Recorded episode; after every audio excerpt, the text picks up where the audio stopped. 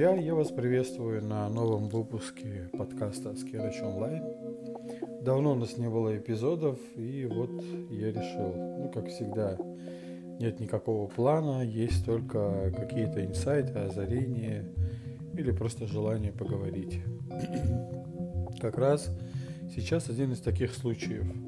Тем более в преддверии Нового года. Не уверен, что будет, будут еще новые подкасты хотя вполне себе может быть. Но, тем не менее, давайте будем считать, что это потенциально закрытие сезона. И в январе мы начнем второй сезон подкаста Аскерыч онлайн. Даже если будет еще один выпуск, в январе мы начинаем второй сезон. Судя по названию, выпуск сегодня будет немного необычный, но вполне себе контексте моего подкаста, потому что говорим мы обо всем, что мне интересно. Вообще тема реинкарнации, она довольно неожиданная, что ли, и в тот же момент вроде как избитая. Кто только об этом не писал. Сразу оговорюсь, я не знаю э, позиции официальных религий в части реинкарнации. Я не знаю, что об этом говорит ислам, либо христианство, либо какие-то другие религии. Я не хочу никого обидеть заранее, прошу прощения, если чьи-то религиозные чувства будут задеваться, но говорю для себя и говорю то, о чем думаю. Это не навязывание своей позиции. Ну ладно. А, отказ от ответственности а, прозвучал, давайте ехать дальше. Я, кстати, сейчас а, начинаю читать книгу «Реинкарнация» Яна Стивенсона. Это исследователь, который изучил огромное количество случаев в Европе, которые указывают на факт перевоплощения. А, я пока еще книгу не читал, но я вот ее только начинаю читать.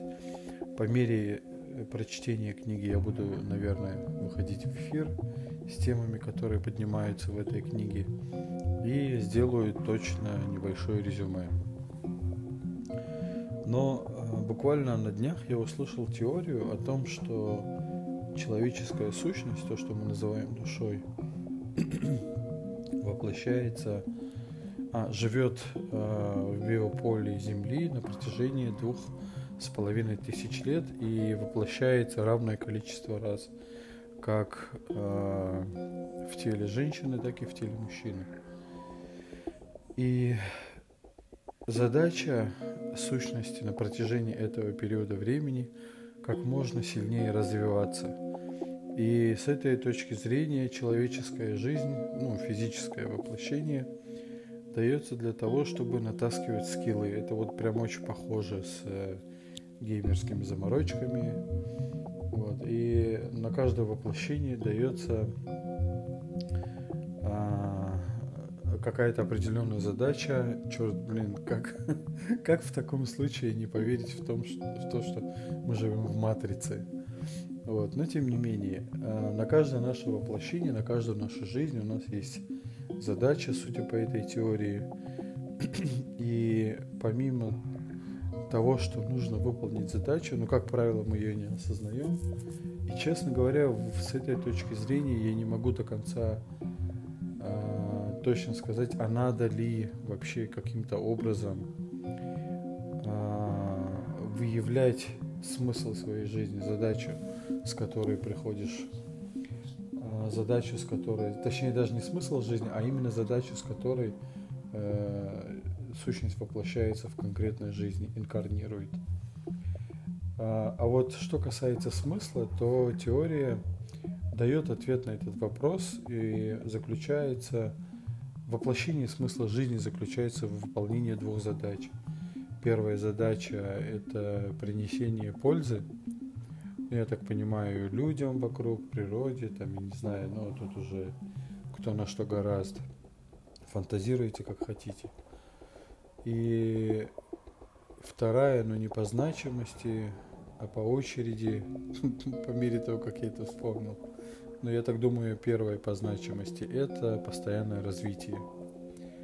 Ну, как я и говорил, раз мы двух, на протяжении двух с половиной тысяч земных лет э, воплощаемся на этой тренировочной базе под названием Земля, значит, нужно натаскивать себя, свои скиллы и, скорее всего, по большей части речь идет о пресловутых soft skills, потом все, что касается совести, доброты, там, ну, я не знаю, опять-таки, я пока что не могу для себя ответить на вопрос, кто и чью волю выполняет, хотя с точки зрения этой самой теории речь идет о э, вселенском разуме, высшем существе, тот, кого мы часто называем высшим божеством, богом, там, ну и так далее. Вообще, если, ну, давайте теперь про мое отношение к этой всей истории. Если исходить из таких вот гипотез, то на самом деле жить становится гораздо проще и комфортнее, наверное. А, куда-то уходит страх. И во главу угла становится развитие. То есть, грубо говоря, все проблемы отходят на второй план, и даже проблемы воспринимаются как некий такой челлендж, выполняя который мы, собственно, набиваем себе баллы в определенные качества. И, в общем-то, жизнь обретает смысл, цели и так далее.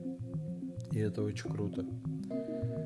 Есть еще несколько моментов интересных э, в этой теории. Говорится, что я сейчас объясню, почему я это говорю. Там говорится, что чем больше людей оплакивает уход человека в мир иной, а, тем больше у него шансов попасть, попасть в высшие слои биосферы Земли. То есть, то есть имеется в виду, что там есть несколько уровней, 1, 3, 9, я не помню сколько, именно то, что касается биосферы Земли. И чем более развит человек, чем более непопулярен, а чтим, что ли, он при своей жизни, почитаем, тем, чем больше людей его оплакивают, провожают в последний путь, тем больше вероятность того, что сущность его попадет в верхние, верхние слои биосферы Земли.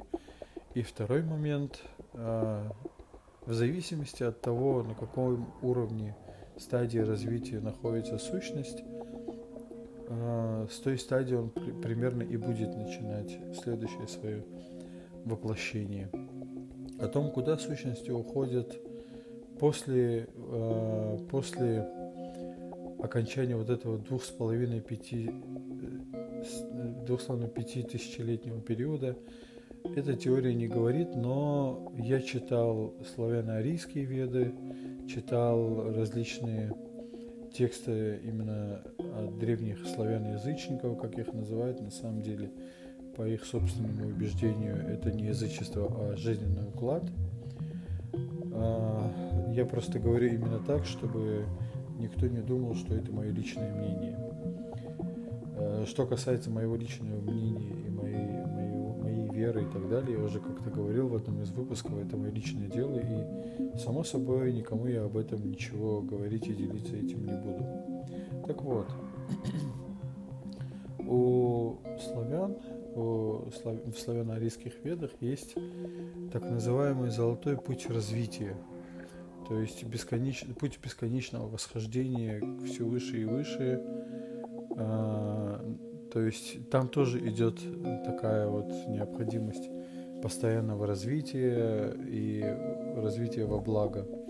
Соответственно, а, по, по версии, э, которая дается в этих ведах, нету вообще лимитов для развития и может быть, именно биосфера Земли как-то ограничена количеством слоев, но в целом, с точки зрения Вселенной и бытия, таких слоев бесконечное множество, и они множатся, множатся и множатся.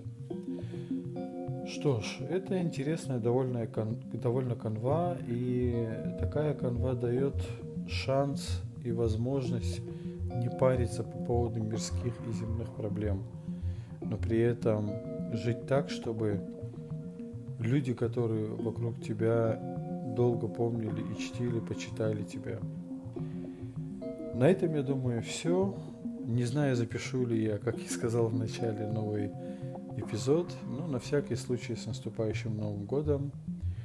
И развивайтесь, друзья. Желаю вам развития и выполнения своей миссии на этой земле, если верить теории, о которой я рассказал. Всем пока!